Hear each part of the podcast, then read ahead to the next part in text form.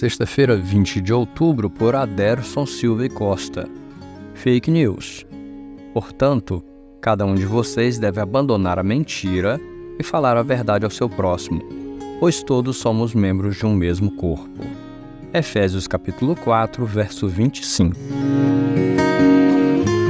Ficou muito famosa a série de filmes médicos exibida no Brasil com o título de House.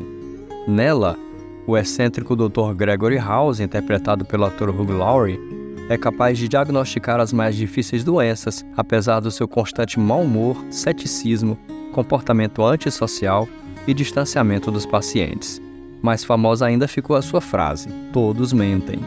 Quando uma palavra se torna inconveniente para a sociedade, normalmente ela é substituída por um eufemismo. A mentira hoje é chamada carinhosamente por um estrangeirismo: fake news. Não importa, entretanto, quantas pessoas queiram dourar a pílula. As recentes fake news nada mais são do que as velhas mentiras. Quantas vezes você já checou a veracidade de alguma notícia antes de divulgá-la em suas redes sociais?